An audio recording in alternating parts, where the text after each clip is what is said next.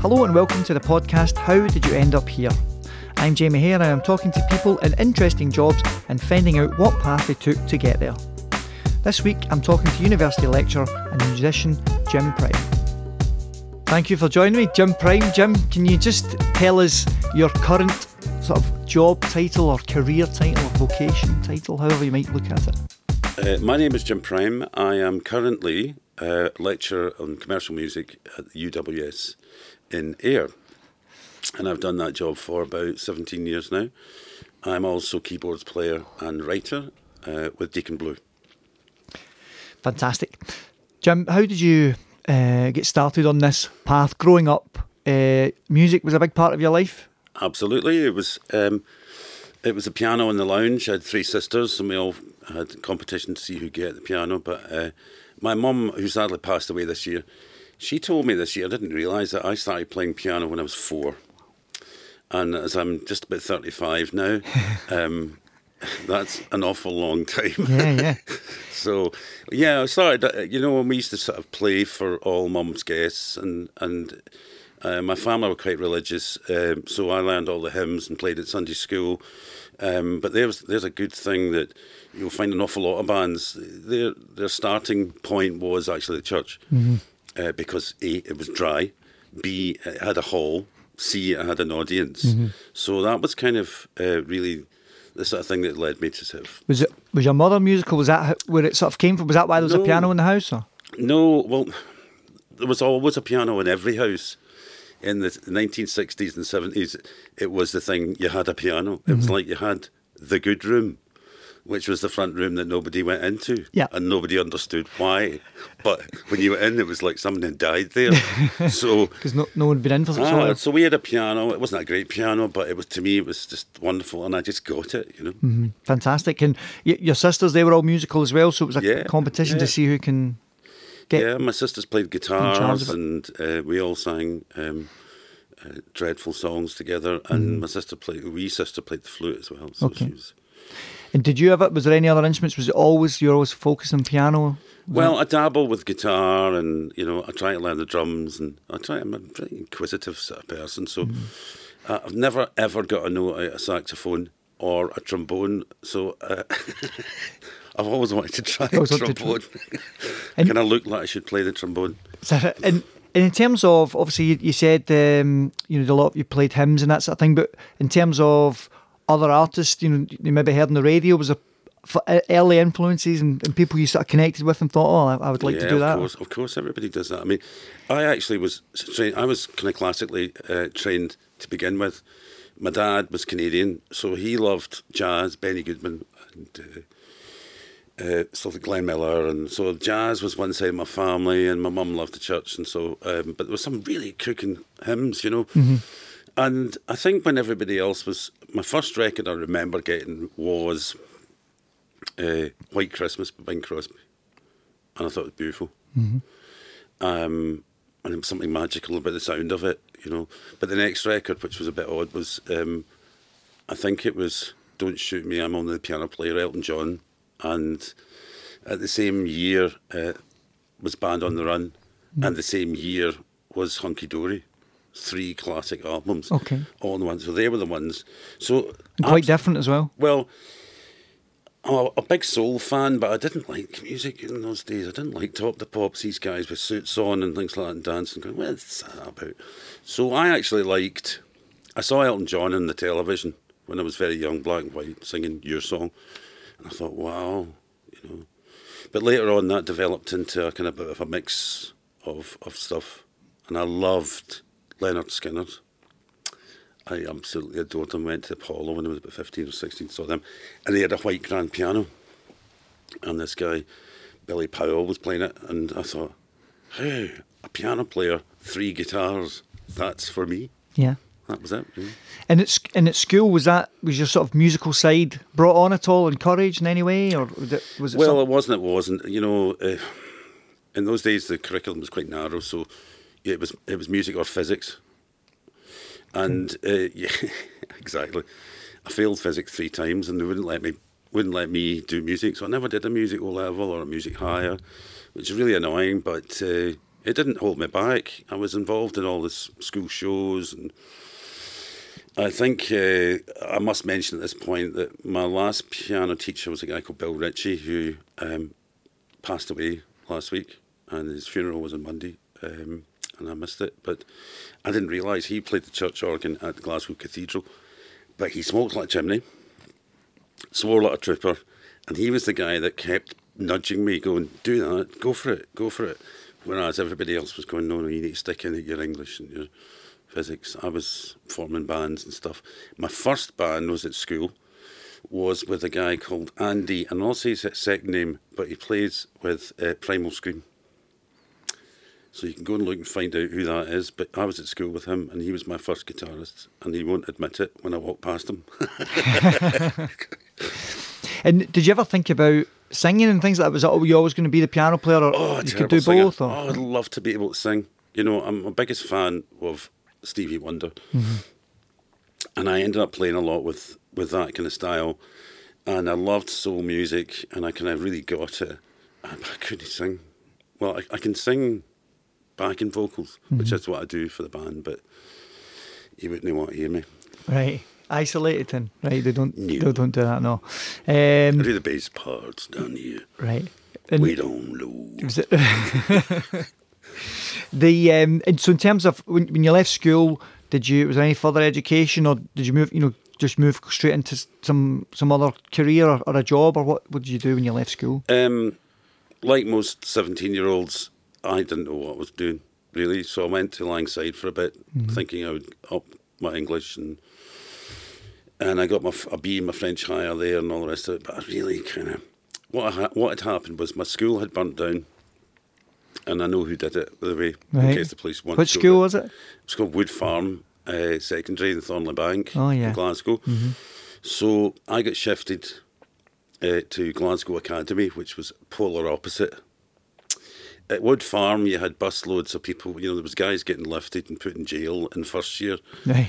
Girls were pregnant, you know, and things like that. And I'd come from Newton Mearns, where Right, you right. know, I don't think I even knew what a Catholic was because I don't think there was a chapel. Yeah. And we went to uh, Wood Farm for a years. I hated it. So my mum said, oh, oh, let's put you in a post school, you know.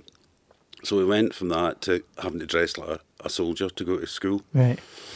And um, that's when I met Bill Ritchie, who, who kind of really encouraged me to come at lunchtimes and set my band up and play, and he gave me rehearsal rooms. And um, so that's really a, that, that's really the end of the story. Because when I came out of there, I went to the old Paisley Tech, which is now University of Paisley, or University of, of West Scotland. Sorry, Yeah. uh, it was University of Paisley, but I went there and dropped out. I did social sciences, and here, forty years later, I'm part of the social science school or Yeah. uh, uh, media culture and society, as Yeah. they call it. So you've come full circle in that respect. I have. And you just the course just didn't you just didn't take to it, or it wasn't I what you were didn't know. interested in, or I, I just, I just wonder whether often it's a wise thing for people to go, kids to go straight from school to university, because they've got this bunch of degree, you know, Mm-hmm. uh, hires. I just, I would love to have somebody brave enough to say, which is me, that I would advise people to leave it a year or 2 Mm-hmm. until you've worked out what you don't want to do. An awful lot of our students come from psychology degrees or social science degrees and they just do it because their mum and dads or their pals are all going to uni so they do that and then they come out and they go ah, don't- at least still don't know what to do. So I, I joined John Martyn instead and, and to go on a world tour. Wow, okay, that that is a big step forward. yes And how how was that? How was how was it working with John Martyn? um, terrible Right, because it never happened right, and I didn't know that a guy who's really drunk in a pub offering you a world tour right, might not be telling the truth right. Okay, okay. So I chucked my uni, told them all I was going to go and be a Mm. pop star. Yeah, it didn't didn't quite work out. It didn't happen at that point, but No. but later on. So from so from the maybe the disappointment of that, what what would you? How did you? How did you make a living at that point? well, I spent a year unemployed and did bit, bitsy jobs working in pubs and stuff. Um, and ended up in the granary in Shawlands, Yeah, that's Um, behind the bar. behind the bar. Um, and in those days, I had I had already had a kind of band, you know, uh, called the Arthur Trout Band, and they were kind of a bit hippie. Played instrumental stuff. Yeah. We gigging and stuff like that. Oh yeah, I have in fact played Stonehenge. Right. Yes, I've uh, played Stonehenge and a festival in, in Bristol, and I played um, Glastonbury when it was a free festival. Okay. it that the was with the Arthur Trout band. Arthur Trout Band and the Green Pyramid. so not in, so not insignificant. Well, at that time, it was just a load of hippies and um, a lot of unsavoury stuff went on. But the Green Pyramid tent was there. You know, this is 1978. So around about there. Um, the long and short of it is, I ended up in a pub working because I didn't- had nothing else to do. So, uh, but it turned out the Radio Clyde had all these great DJs. And so they were very instrumental in breaking bands at that point because they played local bands at drive time. Yeah. So we had, well, it's very interesting. So your your your punters were Mark Goodier, Yeah. um, Paul Coia, um, Richard Park, Yeah. who went on to uh, Pop Idol and, and all that stuff. Um, Mark Goodier became a great friend, and I worked for him at Radio One for a while. Um, but these guys knew about me. Mm-hmm. Yeah. 'Cause there was only about two keyboards players. One was Craig Armstrong, and the other one was me. Mm-hmm. So I used to get loads of sessions at the studios along the road in Shawlands called uh, Park Lane Studios. Mm-hmm. And I still worked behind the bar until somebody slapped a, a cassette in my hands, a guy called Rab Andrews, um, who manages Texas or managed Texas. He said, uh, You want to go and listen to this guy? In the meantime, uh, Altered Images came along and said, Do you want to join our band so we can tour America? Okay. So I was then about 20, 21, Mm-hmm. like that. And how's that touring America, age twenty one, playing live shows? That must be that must be phenomenal. It was actually it, the guys were so fantastic to work with, um, and very talented, despite the fact that everybody took the Mickey out of them because they couldn't play very much. Well, that's what they said. But uh, no, we went to um, we travelled coast to coast on a Greyhound bus, which was uh, converted, carpets and all the rest of it, and television videos and stuff like that. So I drove non, we drove non-stop from Las Vegas to uh, Minneapolis Wow, in a oneer overnight. The drummer was a Mormon, Mm-hmm. so we had to stop in Salt Lake City at the at the middle of the night, Mm-hmm. stop, and he had to go out and go on his knees and pray to Right. uh, Brigham Young or whatever the name of the, the guy that formed the Mormons. Mm-hmm. But uh, yes, we played in New York and Blondie, met her and all these people. Um, this was very early 80s and we had Mm-hmm. a hit with Don't Talk to Me About Love, Yeah. number six in the charts. And uh, we played in Toronto and I met um, your man from Chic. What's his name? Nile Rodgers. Uh, Nile Rodgers. Wow. He was producing a band called The Spoons. Okay. And he was Uh, cool. He was he was a down to earth, nice guy. You could Just- just have a chat with him and Most people are, you know. Yeah. New York's a bit weird, but I mean, it really completely freaked me out when I went to New York. First time we stayed in this hotel Mm-hmm. at the top of Broadway, um, called the Mayflower, and uh, we were told, you know, you're Scottish, you're white, you're pale and uninteresting. You'll know everybody will know you're from Scotland. You know, that's what we felt. Don't talk to anyone. Mm-hmm. There's Scientologists out there. They'll drag you up a lane and convert you into some Right. sort of weird Christian right. just don't look up. You can't not look up in New York because Yeah. it's the Empire State Building. You can't Yeah. look at your feet and go, "That's the Empire State." Shuffle Building." on. Don't Yeah, look yeah, at- yeah.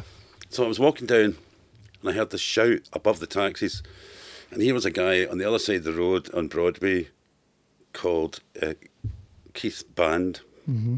and I had gone to school with him. Wow. First time in New York, first time, and he is a graphic artist. So we across the road to go and give him a hug and all the rest of it. Where is he going? He's going to the Mayflower Hotel to meet Altered Images because he's designing their album cover Right. Think, in, well, a, in a city of twenty million. yeah, yeah. Wow. So it was all it was all coming kind Yeah. of coming together. And so after that tour, you're back in Glasgow. Yeah. The kiss you talked about. Did so did you stay with Altered Images or Well, they split up. You see, um, Claire wanted to be an actress, so she was doing a film called Comfort and Joy, Mm-hmm. Yeah. which wasn't a big film, but Belfast Side. She'd done Gregory's Girl, Yeah. so she, you know, there was all that crowd. I'd been at Cumbernauld Theatre as well, in Mm-hmm. amongst all this, and I'd met a lot of the theatre people there. Comfort know. and Joy. That was part. Was that part of this this uh, play for to, the No, it was Ice Cream Wars. Ice Cream Wars. Sorry, yes, I beg your Yeah. pardon. And uh, I mean, it was fine. It was a nice kind of thing, rom com type thing. Mm-hmm. Yeah, but yeah. She thought it was going to launch her acting career, and it didn't really. Mm-hmm. But she'd had enough. I mean, they'd been, they'd been together since about 15. Yeah. He used to call me uncle, and I was 21. Okay, okay. So was uh, so you're back in you're back in Glasgow. yep. Was that when you you, you mentioned a cassette? Obviously, was, a, was that an, that was a, was, Well, it, was that around about that time? Well, we're skipping out John Martyn in amongst Okay. all this, but um, so you did do you did do somewhat with John Martyn. Oh, I did an album with him, Right. which was uh, when I was about 22, 23. It's Okay. all kind of mixed, all this stuff up time wise, so yeah. forgive me. No, no. Chronologically, it was a bit difficult. John had fallen and broken his uh, ribs in a bizarre accident with me skinny dipping at six o'clock in the morning in the borders Right. near. Uh, yes, well, we'll not talk about that. Anyway, no. it ended up with him punctured lung. He just left Island Records Mm-hmm. and was signed by Warner's at the time, and he, he didn't have any breath to sing. And uh, so, Alan Thomson and I. Alan Thomson was his bass player, and him and I had grown up together. We were kind of like straight apart Mm-hmm. in, in Newton Mearns, and uh, he was the one that really drove me, Alan. But uh, we ended up in London, and this was the time of the Hyde Park bombings, and it was horrible um, because his girlfriend was Irish. Okay. So we were recording in Mickie Most's studio Okay. at Regent's, uh, Regent's Park, and the bomb went off and everything. like that. It was a big fight in the studio, but the, Sure. um, yeah, that album came out and it sold lots, but it was it's not a brilliant album called The Well Kept Secret. Okay. But I suppose the point here is you are making a living from music. You know. Not really. Not really. Enough to get by. Or Not really, Not really. hundred pound a week. okay. Uh, still living at home. Okay. But you're pursuing your Kinda, Dream, if you like, Just kind of going with it. yeah. Um, at the time, see, Glasgow's a funny place. It's always kind of way above its station, mm-hmm. and it comes in bubbles. So this would be the early '80s when um, you had Orange Juice, you had Altered Images, but you also had a whole lot of other bands like Thirty Bob Suits and and. Uh, uh, but Altered Images were really key because they were signed to a major label and they had hit records and they were on top of the pops. So Yeah. and they didn't move to London. So that was a big change in the early 80s. So people didn't go to London anymore. That's fine for me. Mm-hmm. And then I get this cassette, and it's this guy. Now, also, you got to remember is that keyboards are the least uh, fashionable thing in the early 80s before uh, synthy pop and stuff like that. It's like it started coming out. Nobody wanted a keyboards player, they wanted a guitar player, and everybody wanted to sound like the Clash or Siouxsie and the Banshees or something. Mm-hmm. So I had to play like with one finger and go, oh, this is great. And, you know, Okay. ding, ding, ding, ding, ding, ding, ding, ding. Yeah. Happy birthday. Yeah. You know, Yeah. Okay. this guy, whoever this Ricky Ross was, had tunes with piano in it. Mm-hmm. And uh, he was majorly influenced by Steely Dan, Mm-hmm. as I am. And uh, Bruce Springsteen, who I couldn't stand. But that's the way bands are made up of. You know, it's not everybody likes the same kind of music. So Mm-hmm. uh, met him, we hit it off. And that was the cassette that, That you were given. cassette, yeah. And on this was this maudlin ballad called Dignity, and it was just awful. Uh, and, and there was no hook line or anything. So I'd been brought up with pop, so him and I had kind of words. Mm-hmm. And he said, "Well, you're the experienced one. You've toured and done that, you know." And I said, "Yeah, but just something about you know the idea of being able to play the piano that was Yeah. sort of, so off we that really again. appealed to you, yeah. It, and so that so you've, you joined Deacon Blue. You were Well- signed, and they they were already sort of formed. They were. They were falling to pieces, basically. Okay. All that was left was this child, uh, Dougie Vipond, who was about 16. Ricky, who was mid, late 20s. And I'm about 24 or 5 but now. There's been lots of jobs, and I was working for Clydesdale Bank Computer Centre. Okay, and am I right to say Ricky was a school teacher? So He was. bo- both of you, you're you're both of you come, and it was almost a question I had. Just you mentioned before about uh, you know students going straight from uh, people going straight from school to university. Do you think it helped just the band in a way that you'd seen a bit of the world and you'd worked in quote a real job for it, and you so you maybe you know, I, I, don't know, did that just give you a better grounding, or, or maybe you were able to um, perhaps deal with, with things better than if you were say say you say Deacon Blue had formed at school and you'd come through and you were nineteen when you were, you know did, did that did that make a difference in, in, in, in the way you, you sort of your outlook on, on things? Uh, I'm just trying to rewind my brain here. Okay, it's very slow. Okay, um, that's all right. Okay, Ricky was a teacher, Lorraine had been a teacher, mm-hmm. I was a teacher, and there was a certain love of English and, and certain kind of benchmarks mm-hmm. that we all had about what is good pop, what's good rock, and all mm-hmm.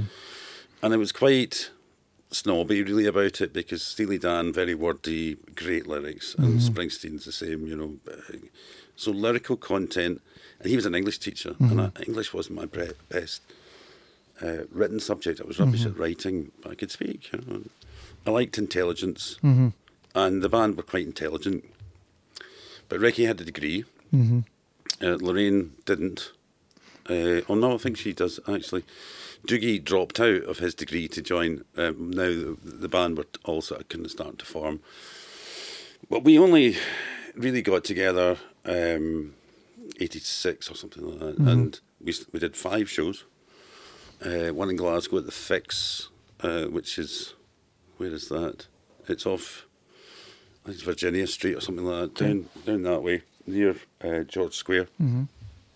And we did some other place.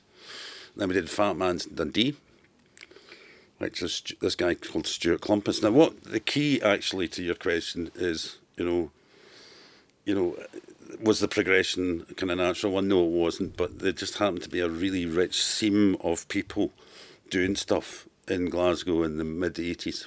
And that was DJs, artists, comedians. Um, one went to America and took over the big chat. Craig, um, he went over to take over a big chat show. There was people like uh, Craig, Craig, Ferguson. Yeah, yeah. yeah. Uh, Bing Hitler. Uh, Bing Hitler. That was his stage name. Okay. But you also had people like Stuart Cosgrove, and he had a company called Big Star and a Wee Picture, and Jim, who worked alongside him, went on to write I Remember What You Did Last Summer. It was, it was loads of caliber mm-hmm. and kicking about and ideas and art school stuff going on and uh, great um, artists.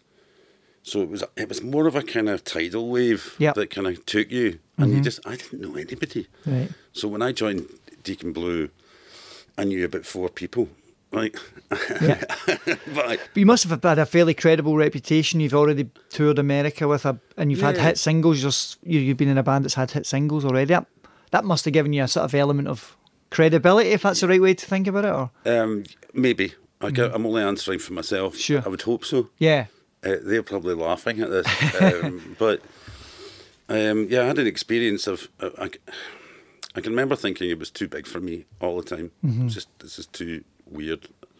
You've got guys with credit cards in London that are sure. running up hundreds of pounds. I could, you know, I would make an excuse that I couldn't go out for dinner mm-hmm.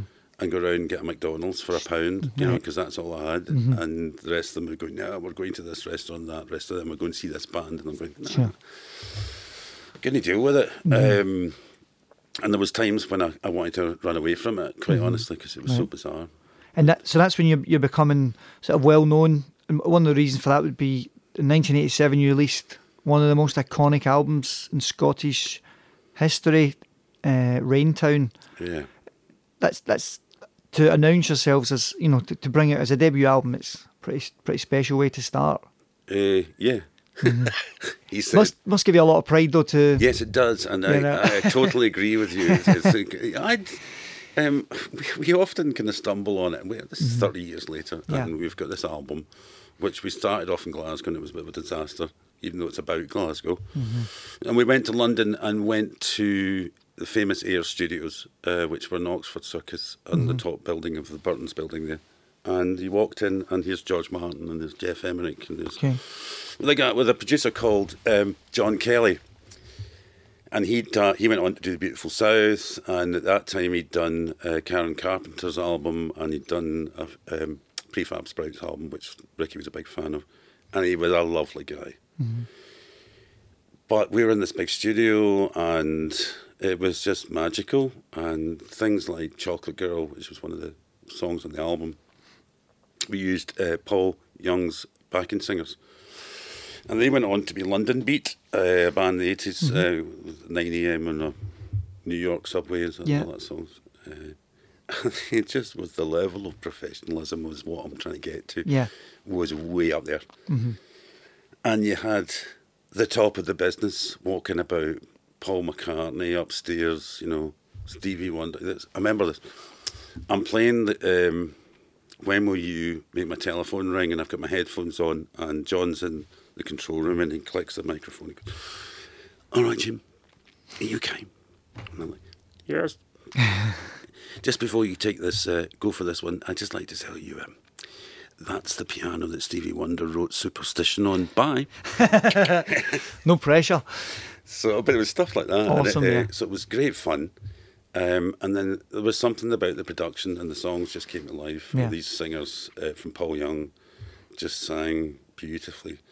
And all of a sudden, it was the first time I'd ever heard um, anything that I'd ever done sounding magnificent. Mm-hmm. So we knew it was a special album, and I'd written Loaded on it, and um, that was very special to me because that became a big anthem as well, and Dignity, obviously. But we don't own these songs anymore. The public do, and it's uh, that is the bizarre thing. Yeah. But if you start thinking about it too much, Jamie, uh, you just go off your head. But it must be gratifying. You're in, you know, the hydro. There's 10,000 people singing lyrics that you wrote back to you. Yeah, That must be awesome. I think the tough bit, and this is for you out there, kids. The tough bit is what you don't see is me getting the train up. Mm-hmm. You know, I haven't eaten all day because I'm so nervous. I get in a taxi and the t- guy's going, "So what's on at the Hydro tonight? You working there?" And I'm like, "Yeah, yeah." in a funny way, "Are you, you just selling tickets?" Not. I said, yeah, yeah, in a funny way, yes, I am. And so you get there, Yeah. and, and you you were there. I think you came along, I didn't came you? 2013, I was there, yeah, and Uh-huh. uh, Const- uh, Armadillo, sorry. Yep. And 2014. it's a very special uh, buzz, the Deacon Blue audience, Mm-hmm. Yeah, yeah. Um, because they they know you, Mm-hmm. and they don't, you know, they just didn't come to your record, you know, ten minutes ago or that that year. Yeah. They've been coming. They've had it for 30 years, They've yeah. been coming, and their kids come, and their mum and dads come, and the grandpa comes. You know, uh, so we sell out Mm-hmm. in Glasgow, notably, also in Liverpool, Mm-hmm. uh, which is a fantastic thing. You know, and London does very well for us, and Birmingham. eh, In fact, all these places do. But Mm-hmm. Because- it's like visiting friends. That's what it's like. because these songs obviously um, you know they mean a lot to people they're part of people's lives they've probably been played at special occasions and that sort of thing and you can like every time I'm sure I've uh, I'm sure I've sent you messages to say you know they're playing Real Gone Kid you can hear your pi- piano going here before the Scotland game to get the crowd fired up and uh, you know, if it doesn't go so well, we've got. Dig- it says, "Oh, they're playing Dignity." That's we won't be going to the World Cup, but at least we get some good tunes. well, do you know we talk about this all the time, Jamie, don't we? Mm-hmm. We do. And uh, they stopped playing Real Gone Kid at the rugby, which I'm really angry at because I was waiting with my son and uh, a friend who was an Ah. ex-student, and we went to see Scotland uh, play Samoa, I think it was, Mm-hmm. and uh, they just kept playing the Proclaimers right. and uh, the Fratellis, and it was really annoying. I'm going, when's ours one coming on? When's that? We well, they did play. I was uh, Scotland Island 2017, and they were playing it after we beat them that day. That was that was only a year ago. So we're building and I went for to good, Scotland, France that year. Uh, Yeah, I know. building It's up for a good Six Nations. Oh, I can't wait to the Six Nations. I love it, and uh, just so that I can hear my Just tune. get in your tune. But it's great though. But it's almost um, it comes into. Uh, you know, it's there's a real Scottish. Like, I, I remember texting you when I was in out in Australia visiting some pals, and we had Deacon Blue on, and it, you know, it because you know obviously I was there, and we were, uh, you know, my friend's mum was there, and everyone, you know, so there's four or five Scottish people on the other side of the world, sort of listening and thinking back to to to Scotland, and you know, and, and, our, and there's sort of memories attached to it for us as well. We're you know growing up and what have you. That you you have when you have such an iconic album, is how do you feel when you go? You've done the two, you've been on the tours, whatever. You've and I don't know how it how it feels. as this sort of is there an energy that, carries it around, and if maybe it dies down eventually, and you have to go, okay, let's make album number two. How how is there a pressure on you to do do that? How do you feel? Do you think, or do you think, brilliant, we're on such a high, we know we're good, we know we've got fans. Well, we didn't because Hmm. it wasn't a hit album at all. You know, and by six months we'd only sold twelve thousand, and in- in those days that was a flop, and Okay. it was disaster because we'd spent a, a zillion quid on it. Okay. Um, so we didn't know what to do. Mm-hmm. So Ricky said, "Right, I know what we're going to do. Do, do a second album." And okay, what will we do? Well, um, I've got these songs, so we need to record them. And so we recorded four songs. Now this was a bit of a kind of you're going to get dropped any second now feeling. Okay. Uh, well, the, our manager uh, Peter Felstead had kept this away from us. Okay. we haven't need tour, so we did hundred shows Wow. Right. And we were playing That's in the. UK and in the world In the UK, uh, um, nothing had happened. Mm-hmm. Holland, France, Germany. We did. We tried them. We played to kind of thirteen people in in Italy. Uh, it was a big hit. Not. It was the wrong day. They were see. They were there to see another band. So Mm-hmm. Okay. um, lots of that kind of thing. Um, and then we went and wrote Real Gone Kid. Um, and that got put out before the album, the second album had been done. And the second album, we wasted a ton of money in Los Angeles because that's what you do. You go away to Los Angeles and you waste money. And uh, the, the music sounded absolutely atrocious. It sounded like that. Right. And Ricky, for some reason, started singing like that. Right. And everything was like that. You know, it was like Prefab Sprout. It Okay. wasn't rubbing. So we came back. And in about two weeks, we wrote, I think, Wages Day, Real Gone Kid, Fergus Sings Blues, uh, Changing Light. And this was the big kind of second album. Now, our second album was the hit. Mm-hmm. Now, that's interesting because most second albums are flops. Sorry, Duffy. Where are you? Eh? That's what happens when you start writing your own songs. Anyway, so second album, big hit, um, Real Gone Kid, number six here, number one Spain. uh, and then all of a sudden, Raintown went from 12 to 60,000 uh, albums, which was silver. And then we had two albums to tour. So we had the big hit albums. And by the time that year was done, we're talking about 88, going on 89. Um, then the big shows. So we started playing SECC, I can remember, Mm-hmm. in a bus driving into the actual venue. Okay. Going, Brilliant. oh my God. Right. Sold out. It was three nights, Mm-hmm. sold out. Wow. Right. So that's what eight nine thousand people a night. Yeah, and then uh, Wembley. Um, we did three nights there, or two nights maybe. I'll just say three. Makes Mm-hmm. Yeah. sense better. Birmingham, pff, Yeah. three weeks there, Mm-hmm. sold out.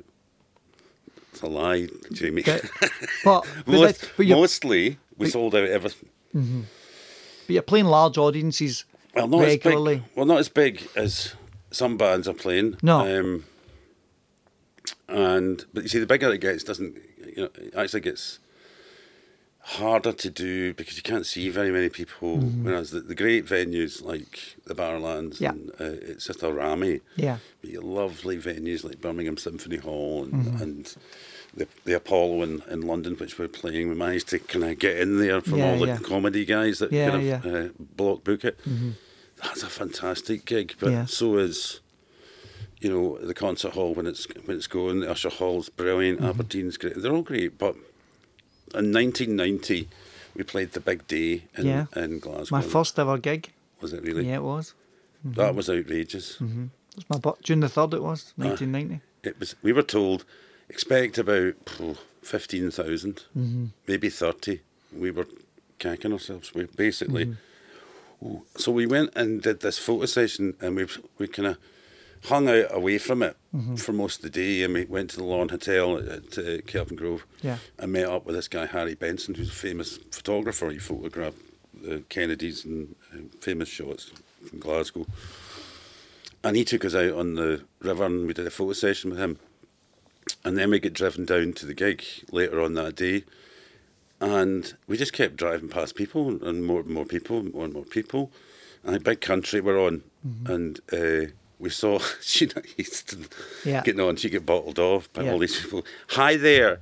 Uh, it's so great to be back in Glasgow. Yeah. And my mommy's like, then there's thousands of bottles came on Yeah, this. yeah.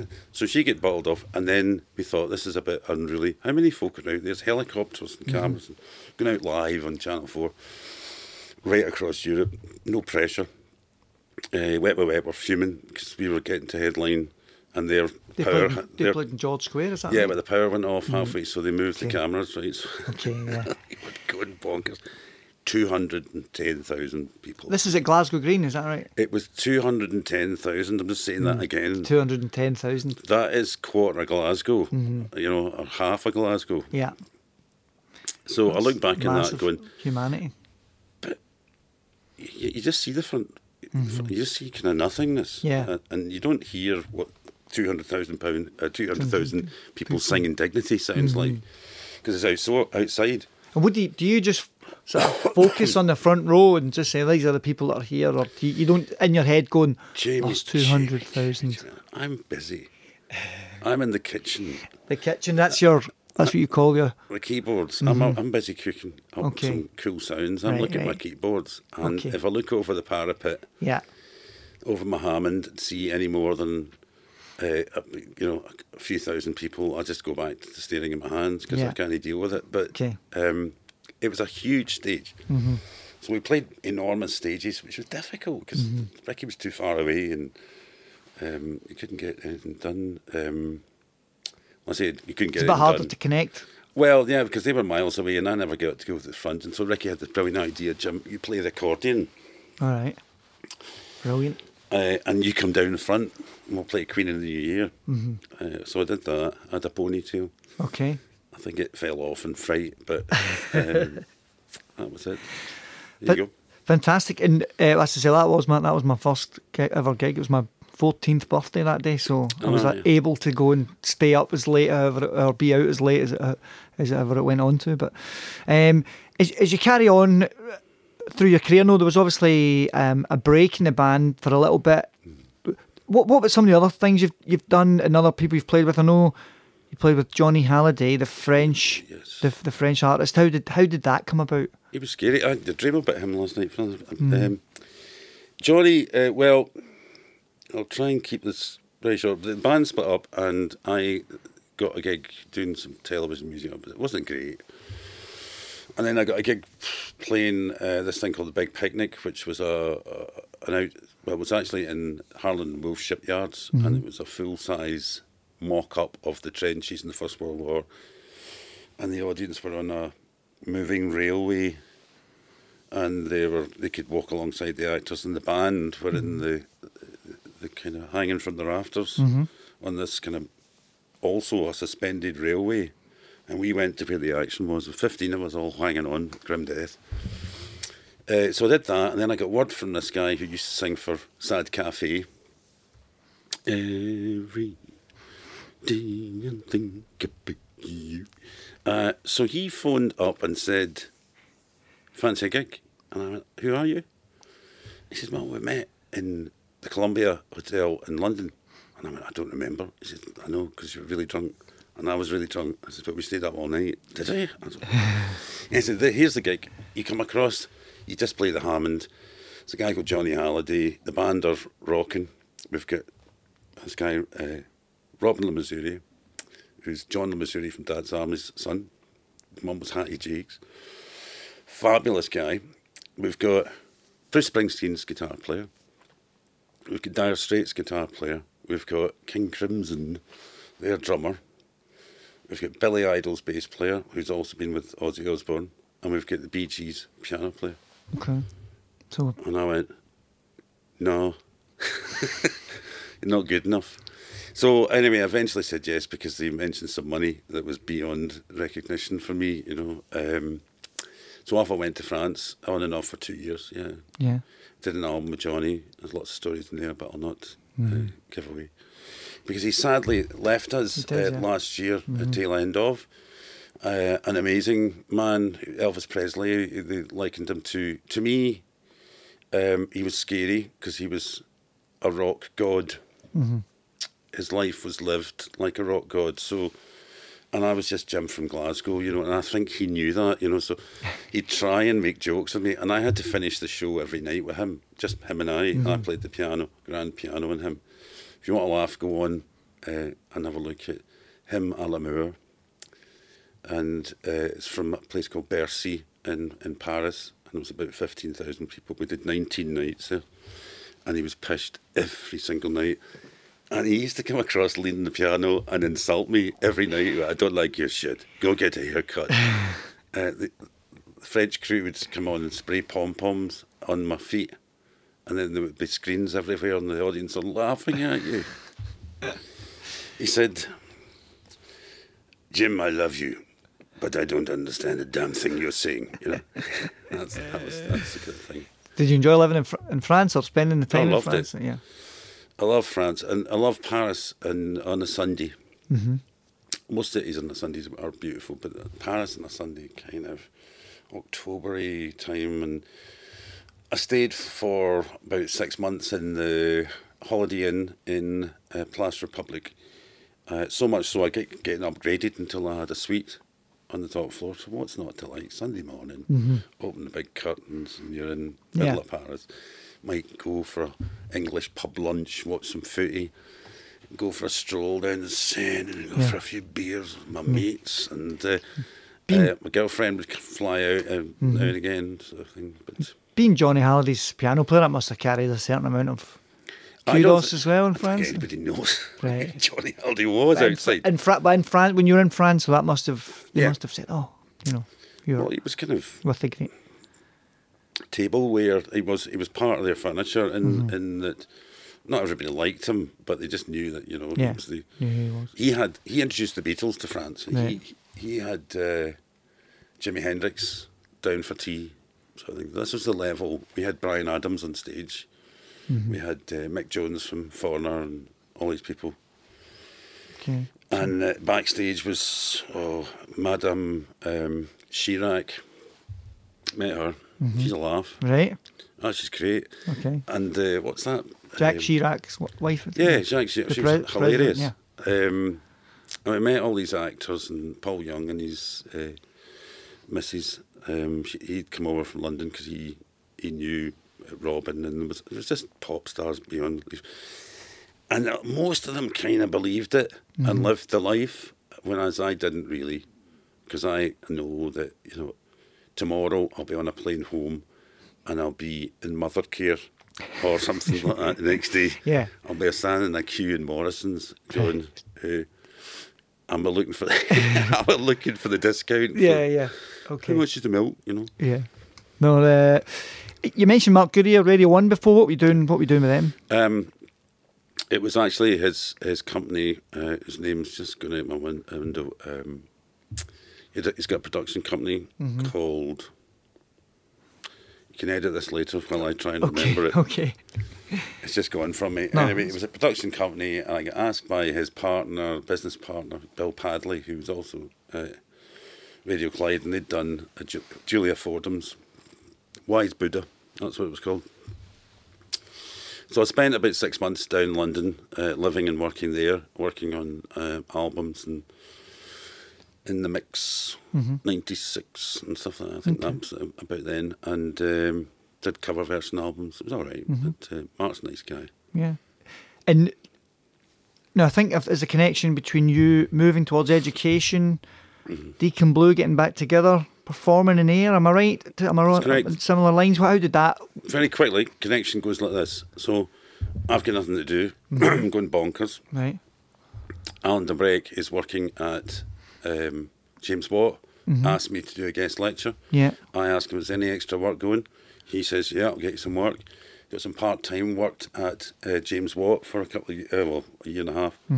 What, what is that? That's lecturing. Just What kind of? What te- kind of? Yeah, teaching keyboard skills and stuff like that, and recording stuff. And it was a bit weird because it's a bit of a journey to get to Greenock. Mm-hmm.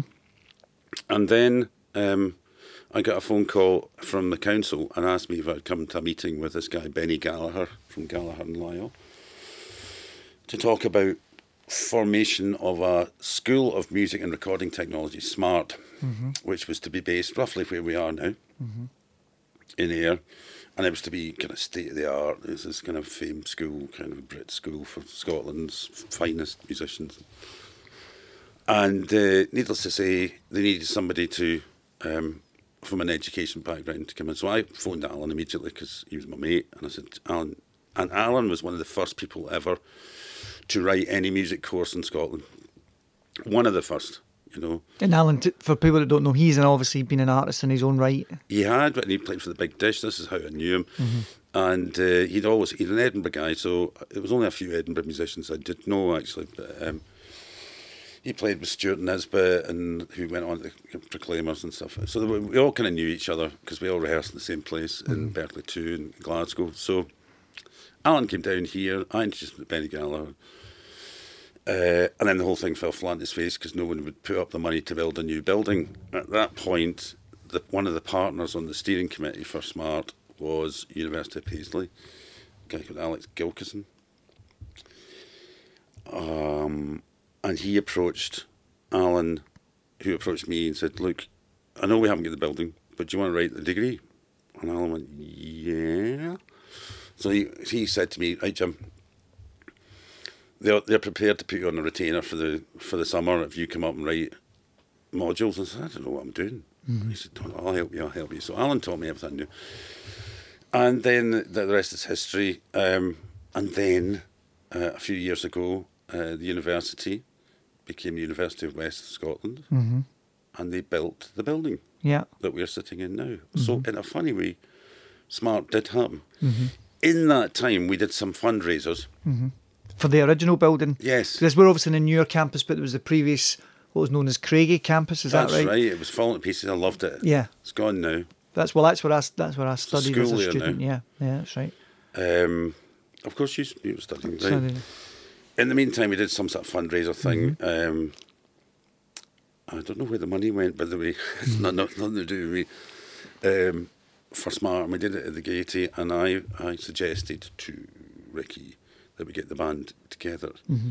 just to do it. And he kind of grudgingly accepted it because we'd now been split up for about three years, Mm-hmm. two years, two and a half years when we played that gig and we used a backing band as well as ourselves uh, from Council Dow, they, they had to kind of really pull their socks up, but they, they were brilliant.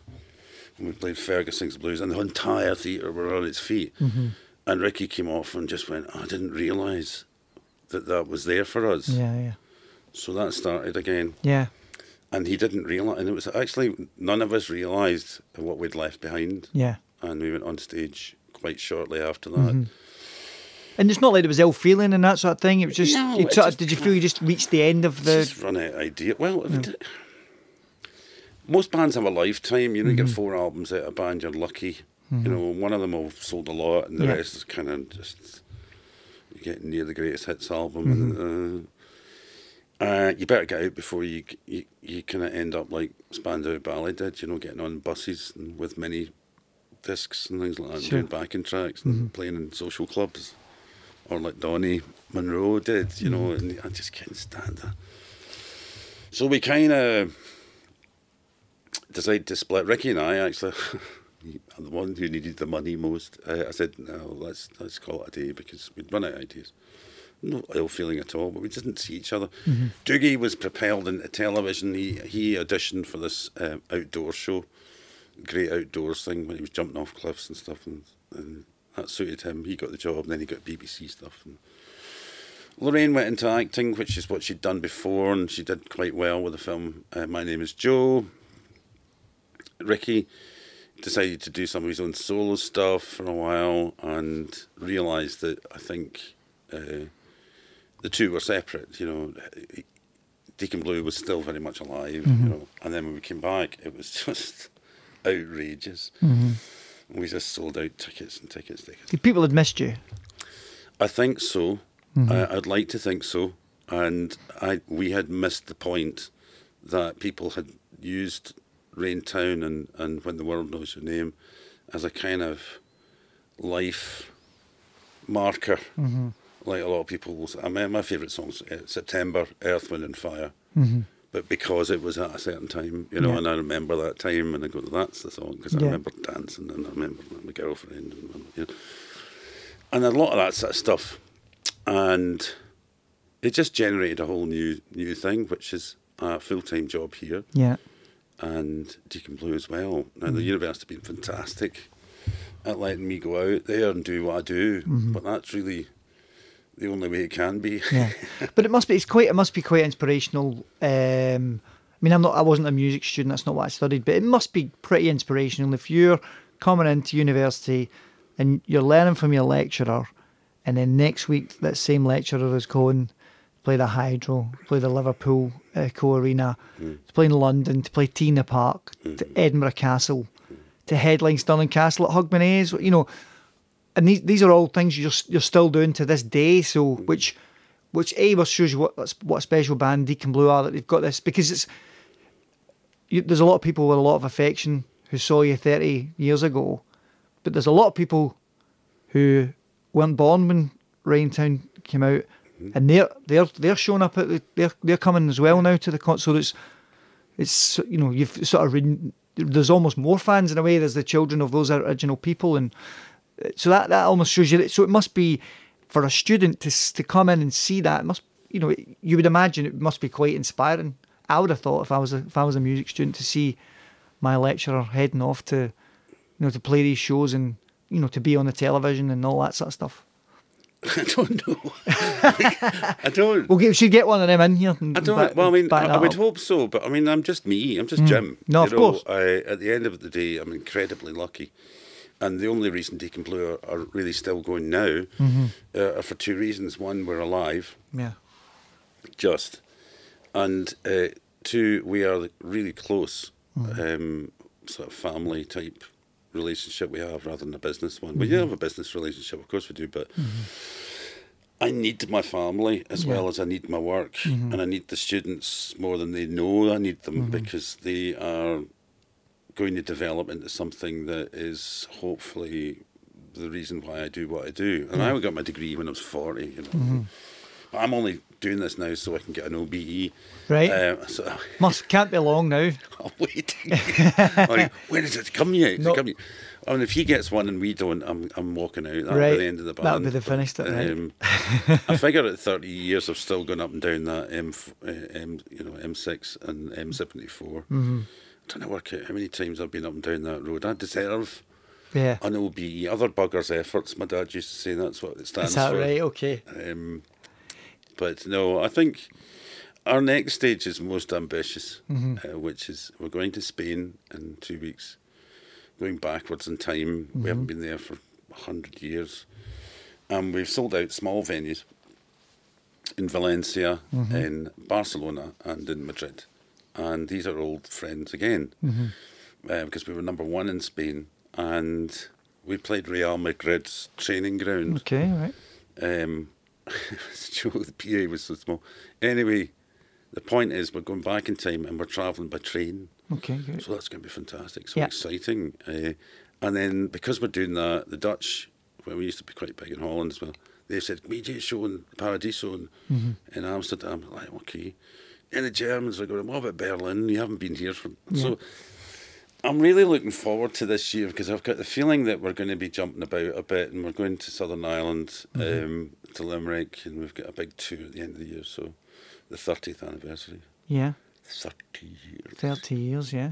And f- finishing off the year, the hydro. Uh, when does the year finish? I don't know. I think we're finishing. I don't know if we're actually. Fin- we probably will be finishing around about Christmas time at the Hydro, and we're just about sold out there. Yeah. It's about a year away. You know, Uh, we sold out in London, sold out all the place, but we're playing smaller venues. Yeah. And I always say to punters, um, don't go to Glasgow all the time. Go and check out Newcastle. It's Yeah. rocking, Yeah, and it's yeah. Mm-hmm. in the town hall there, but it's brilliant. And, Yeah. and and you go, we're going to Bradford and things like that. Well, no, I don't know Bradford, but Plymouth. Yeah. Nobody goes to Plymouth. Poor Yeah. Plymouth. Yeah. Uh, the way rock bands work nowadays, uh, Jamie, is that they stick to the motorways 'cause it's cheaper. Yeah. And the drivers can only drive for so many hours, you Okay. see, so it's got to. If you're off the motorway, you're fine. If you're pure Plymouth, away along in Corn, nearly Cornwall. So we go there and it's like, oh, Right. you've come to see us. It's very good. Yeah. You're a rock band, aren't Yeah, you? And they, they, they're wonderful. Yeah, yeah. But there was so many. Um, pleas for us to go to places that we haven't been to for ages. So we decided to go into some places that we haven't done Mm-hmm. um, for a long time. Norwich's and Ipswich's and round about know. Excellent. I love it because Yeah. I get a free bus.